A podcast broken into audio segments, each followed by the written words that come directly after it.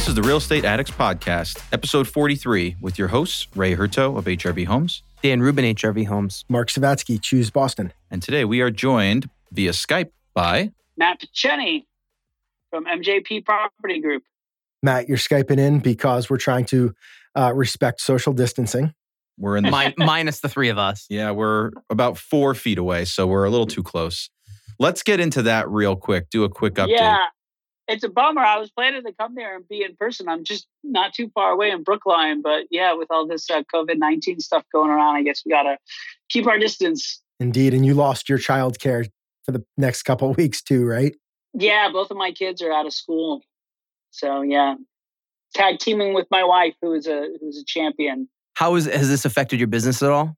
Right now, no, it hasn't. I mean, we've only had this sort of, I guess, national emergency or whatever since I guess that was declared on on Friday, and I feel like over the weekend is when they started clamping down. It seems like everyone I'm talking to now across the country, pretty much everywhere, it sounds like they're recommending the social distancing. Restaurants and bars, for the most part, from what I'm hearing, are are closed and things of that nature. Uh, but in terms of my properties and their operations, um, all of our staff, thank goodness, is is healthy. We've taken some some measures to uh, to try to ensure their health and their safety moving forward. You know, one of the things that we're doing is we're actually we've notified all of our tenants. Uh, so I do uh, just for the listeners, I I, I uh, own and operate a lot of multifamily um, throughout the country, right? So How many units do you guys have? So I invest both passively and actively. So my entire portfolio uh, at the moment is uh, a little over 2,000 units, but 75% of that I'm a passive investor in or, or limited partner, and then 25% of that is properties that I, either I uh, I own outright or that I uh, am the lead syndicator on. So that that's um, you know the way that we go about getting these properties is we, we get a bunch of investors together to take down larger assets that none of us could could take down individually on our own. But if we pool our money and our resources together we can take down 10 20 million dollar properties um, and all enjoy sort of the benefits of the, the economies of scale of having a large asset like that uh, without having to you know come up with two to three million dollars on my own right or, or, or any investor on their own we, we pool the resources together then you know we can put a group of you know 30 to 50 people together and then we can all have joint ownership in the property The, thus syndication, right?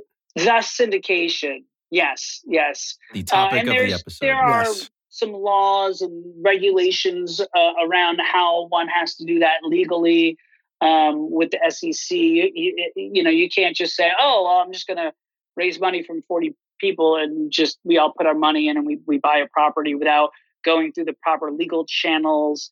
And re- reporting to the SEC, there's blue sky laws and things like that. I, I have a an SEC attorney who I have hired who works on those types of things for me to make sure that it's all, you know, on the up and up. Because if, if you don't set it up properly, you can get in really big trouble.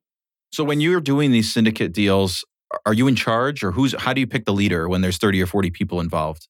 Yeah, so that's a really good question. So what I was saying was that like 25% of my portfolio, the ones that I don't own, I'm the lead syndicator, but usually there will be one or a couple of people who will work together and they'll be considered the sponsors of the deal or sometimes called a general partner. And they are the people who actually find the deal, put it under contract, get everything sorted together, and then the investors come in as passive investors or as limited partners in the deal um, where they don't have uh, direct control necessarily over the deal, but they've invested their money in that deal. So that's primarily how it's set up. So 75% of the deals of the, those, I think it's like 2,200 doors at this point. I'm just a limited partner. I don't have any control in it, although I am a partner in the deal and I get reports on a monthly basis. I'm looking at the financials and they all are performing pretty well at this point. So, you know, I also enjoy in the, the income from those. Um, and then if we actually have a, a sale event, I'll, I'll get the profits there. And then there's also some tremendous tax benefits on the large multifamily properties where we're doing not just regular straight line depreciation, but we're able actually to do a bonus depreciation.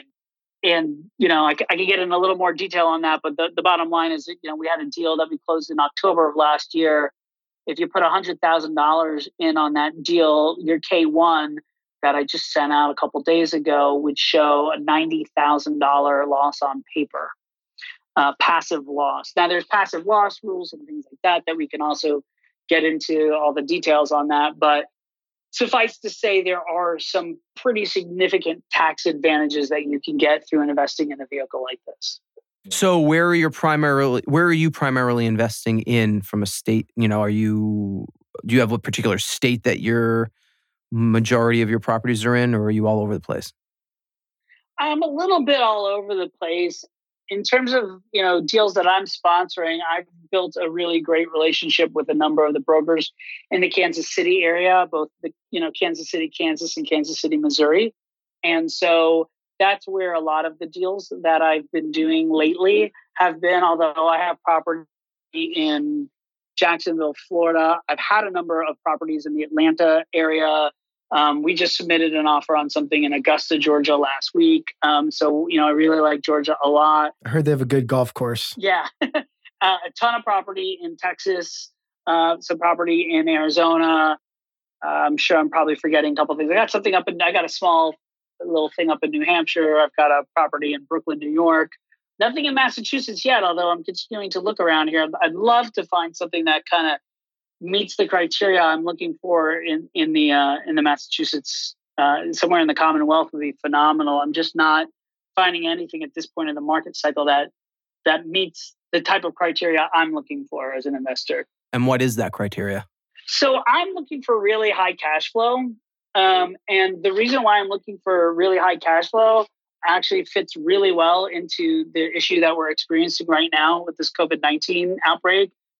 I haven't seen any issues, and we'll see how long this continues for, and we'll we'll see, uh, uh, you know, if there's any sort of um, longer term blowback on this. But you know, right now we've got a good amount of cash flow on top of our income, right, and then our expenses, and then we have profits, which we distribute out to all the investors.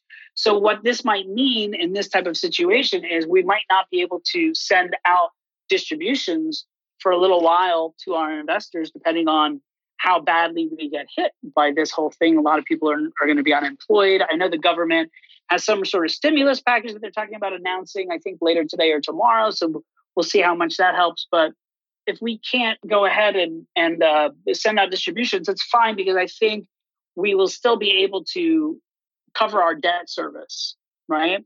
And and a lot of the things that I've seen in the Massachusetts area, and I, I've only lived here for getting close to three years now. Okay, um, and and we've been, you know, I think arguably at, at the top or, or close to the top of the market cycle during that time. All the properties I've seen, and and so I'm talking, I'm not talking about new construction and development because I think that's a sort of a different story. But the type of stuff that I do, where we're buying an existing property and then going ahead and and and making improvements to it, both operational improvements and also uh, you know, rehabbing, taking care of deferred maintenance, upgrading units, things of that nature. The properties that I've seen around here, it's like you can buy them and, you know, maybe you've got cash flow of, you know, maybe 1%, you know, but a lot of times it's just like, hey, the the the market's been great here and appreciation wise, you know, as long as things continue to appreciate, you'll make a lot of money if you sell this property in the future. But for me, the kind of investor I am, I'm not interested in that kind of speculation.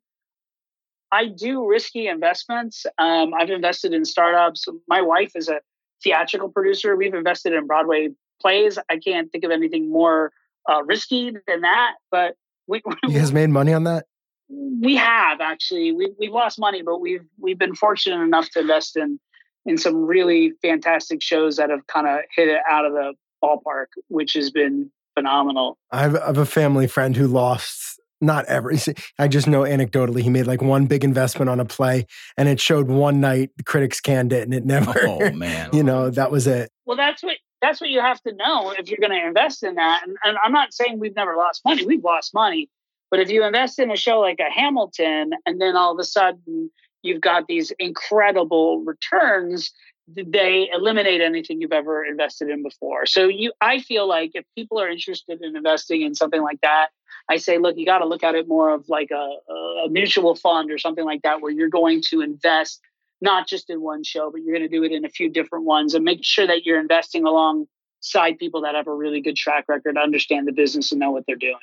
And then the coronavirus comes and it wipes out all your diversified portfolio of plays because Broadway is shut down. And I'm I'm not saying Right. I'm just teasing, but uh, right. it's it's a little scary. and that's why I wouldn't do it all in one season either. You know, I mean, honestly, uh, we, with with our situation, the shows that we're invested in, things are, are are have stopped right now.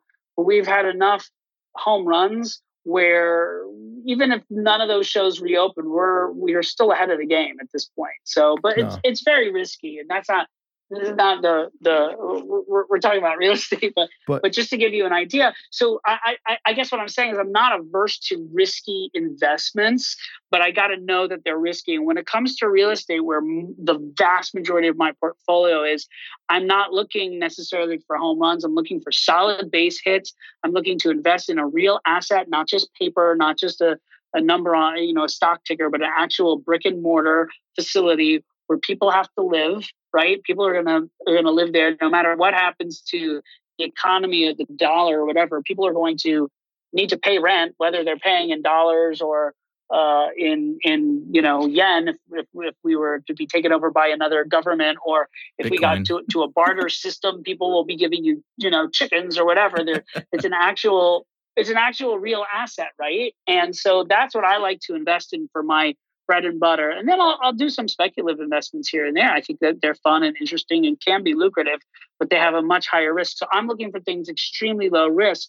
So most of the investments that I do from a multifamily perspective, we're looking at double digit cash on cash returns. So what that allows is if there's a downturn in the economy, maybe we're getting single digit cash on cash returns, or maybe we're not getting any cash on cash returns, but we're still making our debt service and not getting foreclosed on. As a real estate developer, risk is actually my friend. Like as long as I can identify that risk and go into the deal eyes wide open. If I buy a brownfield site and it's reflected in the purchase price and others are scared of that risk and I know how to mitigate that, that'll yield, you know, a nice profit at the end. But the, the unknown unknown to me is always that thing that's lurking that can pop out from around the corner that you never even expected to trip you or blow you up. And it's March 17th today and that thing is coronavirus right now, and that's real. I mean, fr- from things that I'm seeing in the real world right now, reports from realtors of deals collapsing, just buyers walking away, won't go to PNS, um, tremendous uncertainty, no uh, smoke certs at the end of a job. The fire department won't come out and No do a smoke cert. Yeah, the the registry of deeds is closing. I signed up a civil engineer the other day, and he said to me, um, he's like, "I'm really glad to to book this business today." And uh, we had like a little negotiation, and I, I didn't take advantage of him in any way, but he offered to to drop his number by about fifteen percent just to book it that day. He wanted needs to keep guys going. So what I'm getting at is I, I wonder if uh, construction costs, which we know have been escalating rapidly, might drop. I think it depends because if If you've signed contracts, I don't think Well, it's Oh, no, but in, if- in the future, oh in the future, like yeah, no one's going to readjust a contract on the books, but but you but at, at the on the flip side, if if all construction is not allowed to happen, and then all of a sudden they turn the switch back on, you would say that it's just going to be back to back to business as usual, right? You're you're not going to be able to get any Or maybe discounts. higher demand. or At higher that demand. point, if there's a backup of demand, I don't know. it's going to be very interesting to see how it plays out. And um, as as Mark said, you know, today is the seventeenth, and there's a lot of things happening. Matt, you've mentioned a few things that uh, are potentially passing. So by the time we post this, which will be a couple weeks out, we'll be into April. Who knows? We had an episode last week. We haven't published that one quite yet.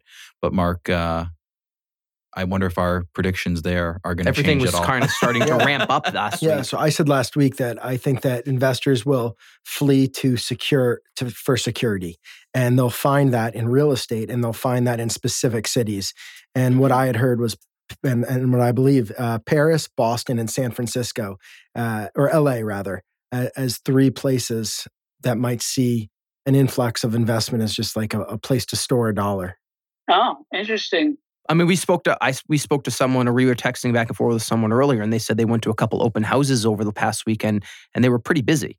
They, they were, which is interesting. But then again, I, I get concerned that lenders may not lend. Well, exactly. So I called for a loan on a new construction project yesterday, and the interest rate I was quoted was like, I thought fairly high relative to what I've seen. And I said, the Fed just dropped rates to zero. Why is my construction? I mean, also, so they're quoting me at 5% construction interest, which is the same rate as I've seen, Yeah. frankly, for about 18 months. And I thought that I was be entitled to a great rate. Mm, I But think he- you were just getting good rates all along. Yeah, I don't know. I, I, I he's- think I think what's happened, and I'm not a mortgage guy at all, but I think that they feel that the the risk profile has gone up for them a bit more. So that's why they're going to keep keep you at that interest rate. that's what he told me. Because while yeah, they're getting a, they're getting a better spread for themselves, but I'm in the process of refinancing my personal residence, and my mortgage broker when I was on the phone earlier today said 30 year fixed went up a quarter point last week.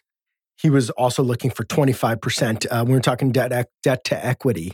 He was telling me that the bank might want to see 25% instead of 20, which is more typical for my loans. And uh, yeah, another Mhm. indication, I think they're concerned that maybe buyers won't be buying because lenders won't be lending.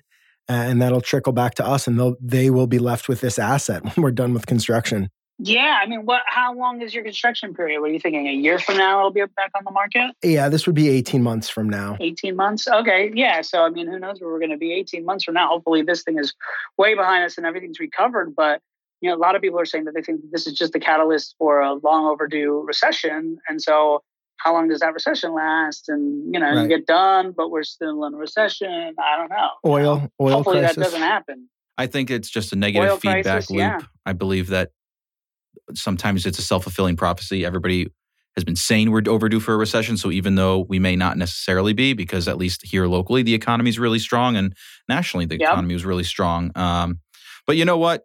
We're going to find out more. And there's obviously going to be some pain. We don't know what the pain is going to be or how long or who it's going to affect.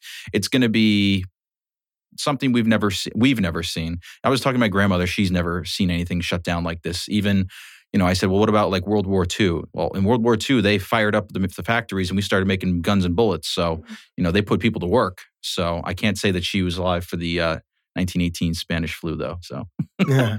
So let's get back to syndication. So now that we're through the corona, Yeah. This is the gonna be- corona talk. I think this might be a, a hot topic for the next couple pods. Uh, it's just going to be interesting. To So maybe we can it. start. Do you want to? This is like my diary. I'm going to listen back to this and be like, this is what I thought on this date. This is what actually happened. Dear Right. diary. Right. Yes. Uh, Mark got a back one out. um, so No, my my all, all- the the studio that I get my facials done and stuff closed. So what are you gonna do? I don't- I don't know. Self care. I can't go to turns. I can't go to spin class. Time to get a pedal Peloton. I know. I heard Peloton sales are through the roof because no one wants to go to the oh, I gym. bet. Um, I so bet. Okay, moving on. do we want to do we want to walk through maybe the uh, life a life cycle of a syndication deal and kind of just go over it at a high level just so our listeners can kind of get an idea of what the process is like Yeah. so at the begin so let's start at the beginning i mean how how You identify a property. well you di- but how do you identify a property Yeah, you're so, in Boston. It's in Kansas. so you know are you flying out every weekend to look at these properties how do you have boots on the ground in these locations um, are you looking on the local mls or the local LoopNet how, how are you identifying and finding the properties Great question. Yeah, I'll walk you through, um, and feel free to jump in and interrupt and ask me questions as I, as I go through. But basically, the way that I do it is um, I identify a market that I'm interested in, and personally, the way that I've done that is by picking cities or places that I've been to or that I have friends or relatives in. Okay, that's the way I've started it. And then I'll look at that market and then say, all right, does this market have the fundamentals of, of what I think would make a good market? So there's been times when I've looked at a market and said, oh, I've got a friend in San Francisco, but I look at the market, I look at the fundamentals, I'm like, yeah, I don't think that's going to make sense. In the case of Kansas City, I had spent a summer out in Kansas City like 15, 20 years ago, had a great time, thought I was going to hate it, thought I would be among all, you know, I just was naive. I thought I was going to be among just tons of cornfields. And it was actually a very metropolitan city. And, and I had a blast there that summer. And I had a good friend who ended up moving to Kansas City about four or five years ago. I started looking up looking into the city, looking into the fundamentals, and found that it's actually a really good, there's a really good, nice, steady economy there. Um, you've got nice, good rent growth, population growth, employment, diversity of different types of employers there.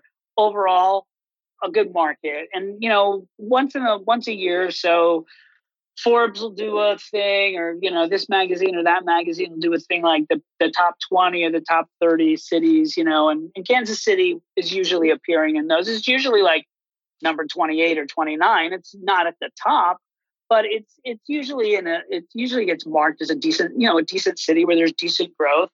And for me in this kind of market, you know, I've been looking at places like Dallas Fort Worth and and I have investments in Dallas Fort Worth. I have investments in Orlando, Florida, which is where I'm from, where I've been looking for for years to find things. But those two markets are just they're like at the top, right? They're some of the top locations, especially for the the type of investments that I do. So I'm looking for B and C class properties that have a value add opportunity on top of them, right? So not not the new construction, not the class A, which I invest in, which are awesome um, things to invest in, but the type of things that I do are, are are a little bit different. So are you are you looking for C class properties to ultimately make them B and and potentially buy a D to make it a C, or you just buying Bs and Cs and that's it? Because once you do value add, they kind of they they'll they usually increase in value and they move up to the next tier, Forced right? Appreciation. They do, they do. So that is one of the that is a component in what we're looking to do. So we do reposition the properties. I don't think it's necessarily the level that you're talking about. To go from a C to a B, that can be a large lift, and it just sort of depends, and it depends on the location itself too. You're not going to have a B class property in a D class neighborhood, right? So it just sort of depends. But we are looking to do that value add and to force appreciation. You know, what what I'm looking for is I'm looking for an apartment building in a, a decent area that has that population growth or that employment growth. The employment growth will, will fuel the population growth, and I'm looking for a property that's um, below where the rents are below market. So let's say market rents in the area are eight hundred dollars a month. Uh, you know, if I can find a place that's charging seven to seven twenty a month for their units, that might be a good candidate for me. And what's usually going to happen when I find that property is the pool, if there's a pool, the pool needs to get completely redone. You know, the roofs are really bad, need to be all replaced. And the property was built in the 1960s, and there have been no interior renovations ever since. We got to replace. Uh, I the, the, last property I just did, we had to replace a, a large amount of the um, circuit breakers, the electric boxes, because um, they were the those Stab-Lok ones that spontaneously combust. They were a fire hazard, yeah. So we had to replace all of those. So I'm looking for properties that have sort of been neglected, have not been taken care of, so that we can go ahead do that renovation to the amenity package, to the exteriors, go inside, do interior renovations. And I'm not talking about granite countertops, but we'll refinish the countertops. It will go from a mix matched, you know, white and beige, you know, old appliances and put in new appliances, maybe all black, maybe stainless appliances, fresh paint, going from like a usually a lot of these are like a beige off white colored wall and we do like a nice light gray two tone right? We do white trim. So you're looking at anywhere from let's say 3000 to $6000 per unit on those interior renovations. And we go ahead we make those renovations and then we bring the rents up to the market so we bring that 720 a month up to 800 which is where everybody else is we're not looking to be a leader in the market but through doing that and tightening up the operations we're increasing our NOI, right? So just for anybody who's listening, I know you guys know this, but anyone who's listening who doesn't understand, NOI is is your net operating income, right? So you have all your income from your rental and maybe from your laundry, whatever different sort of income streams that you have, and then you subtract your expenses from that. That's your net operating income. And the way that the multifamily properties are valued or any commercial properties are valued, it's that NOI divided by the cap rate. So if we can increase NOI by either raising rents or lowering expenses or hopefully doing both, we're going to force appreciation on that asset. And that's what we're looking to do. It, it blows my mind the costs to renovate some of these units in some of these area, other areas of the country. Like 3000 you, you'd be lucky to get the place painted for six grand here. like It's it's crazy. It's Mhm. crazy. Agree. Well, and that's why I'm willing to hop on an airplane. Not not today, but, but in most cases, to go ahead and do that. You know, I, there's a there's a, uh famous podcast with this guy who always says, you know, live where you want to live, but invest where the numbers make sense. And and for me, at least right now, much to my chagrin, because I would love to invest in my backyard, the numbers don't make sense here in Boston, but they do in in other places in the country. So how often are you jumping on a plane and going and looking at property?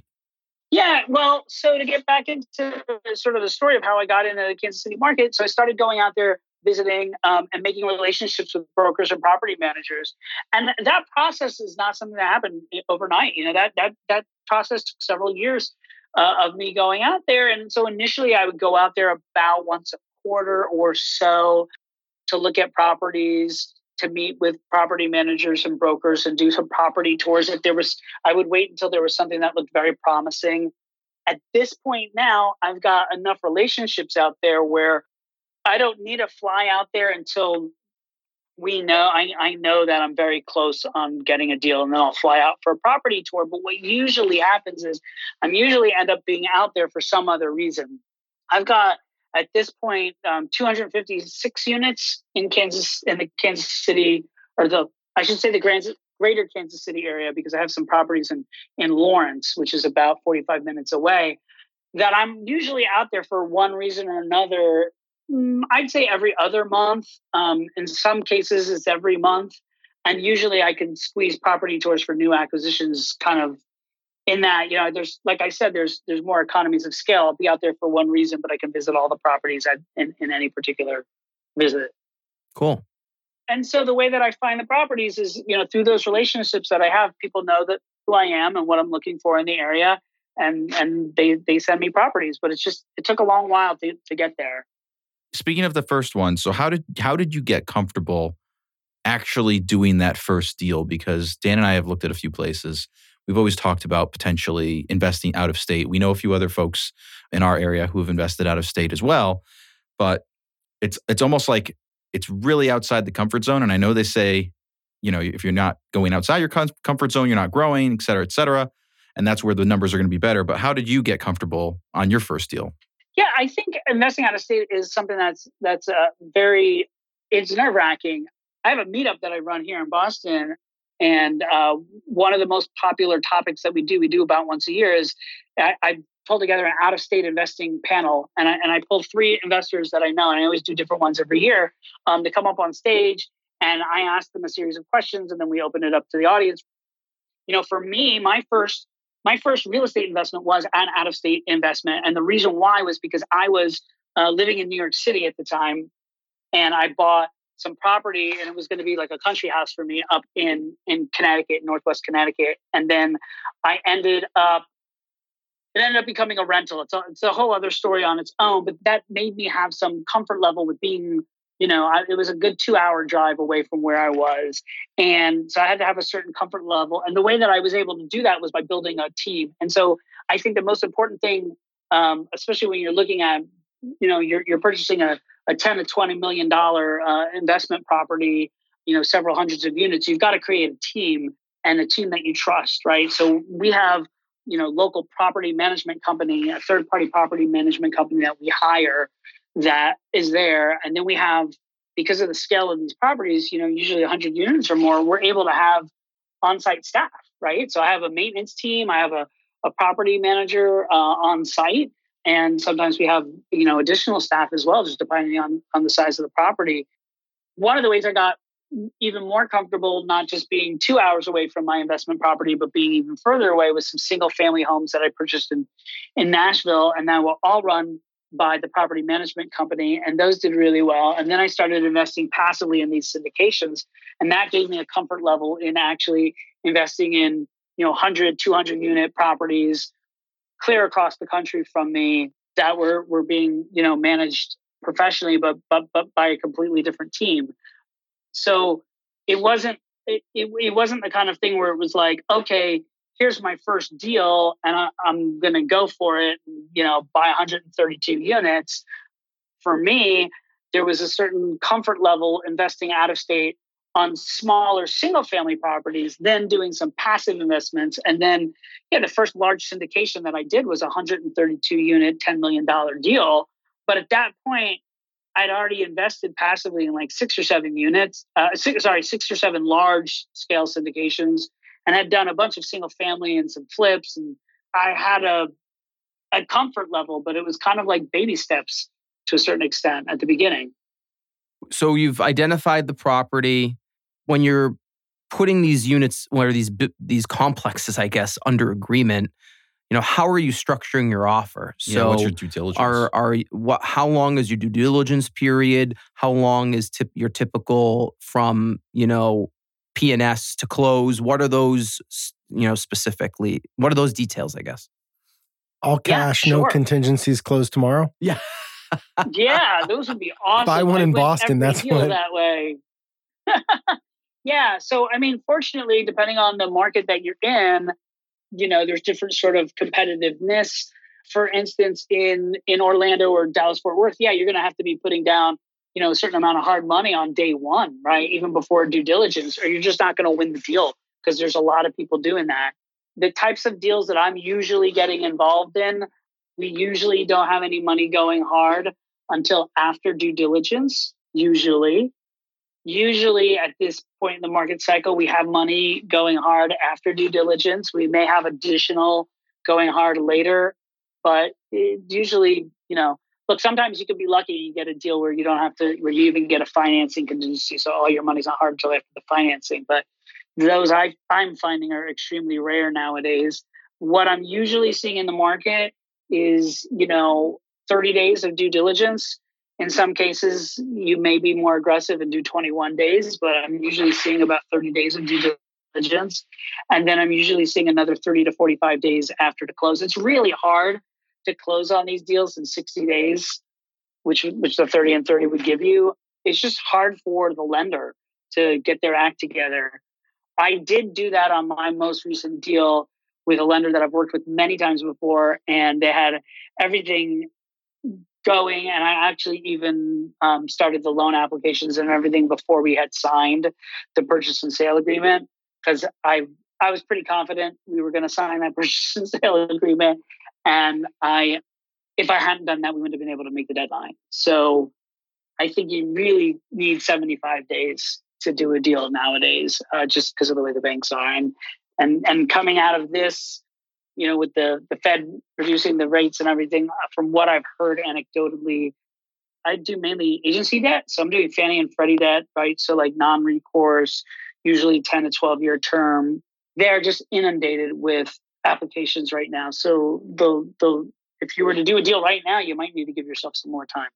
Is there like a cost per door that um, you keep in your head for for these deals? Is there a range even between Kansas City and Dallas Fort Worth that you like to see?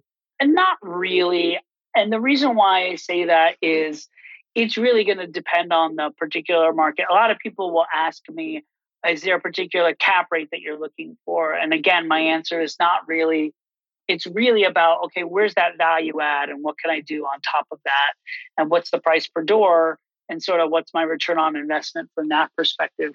Now, I will say that most of the things that I'm tending to invest in are anywhere from 50 to 100K a door. I'm not, usually, if we're getting up towards the like 100K a door, it's probably not going to be the right, uh, there's probably not enough meat on the bone for me to get involved in those particular areas for that kind of asset class. I mean, look, you can buy something for 300,000 a door in Kansas City. There's, there are really nice properties, but the kind of things I'm looking for um, are usually between 50 to 100 a door. Is it more of like a price to rent ratio that you look at? No, I don't look at that either. I mean, you can do that sort of like back of the napkin, but the, all of those those ways of looking at it, I think, are based on if you're just looking at the yield. For me, it's really about okay, what's the value add here? How much is it going to cost us per door to do the value add, and what are our achievable rents going to be? And sometimes you can have a huge arbitrage. I have a property where we're getting $225 a month more in rent, which is huge when you're talking about rents that are around $1,000 a month. To go from 1000 to, to 1225 is, is massive. I think you, you know, divide that by the cap rate, and you've got a huge, huge value add, huge. But sometimes you can do that on just a fifty dollar a door bump. It just depends. Uh, there are just so many factors that I feel like I, I need to put it all into the spreadsheet and sort of see, see where things shake out so going back to that spreadsheet so your underwriting process how long does it typically take you know when if someone brings you a deal do you have a quick sniff test that you do because you know when we when we have a project brought to us you know we kind of know there are a bunch of knowns already for us. We know how much per square foot our construction costs are. We more or less know what our sellouts are going to be average price per square foot. So you know we can pretty much do a, a quick and dirty you know high level back of the napkin due diligence to see if a deal passes a sniff test in you know 15 minutes. But you know when you're when you're brought a 500 unit complex how, uh, is there something that you quickly do to kind of just yay or nay?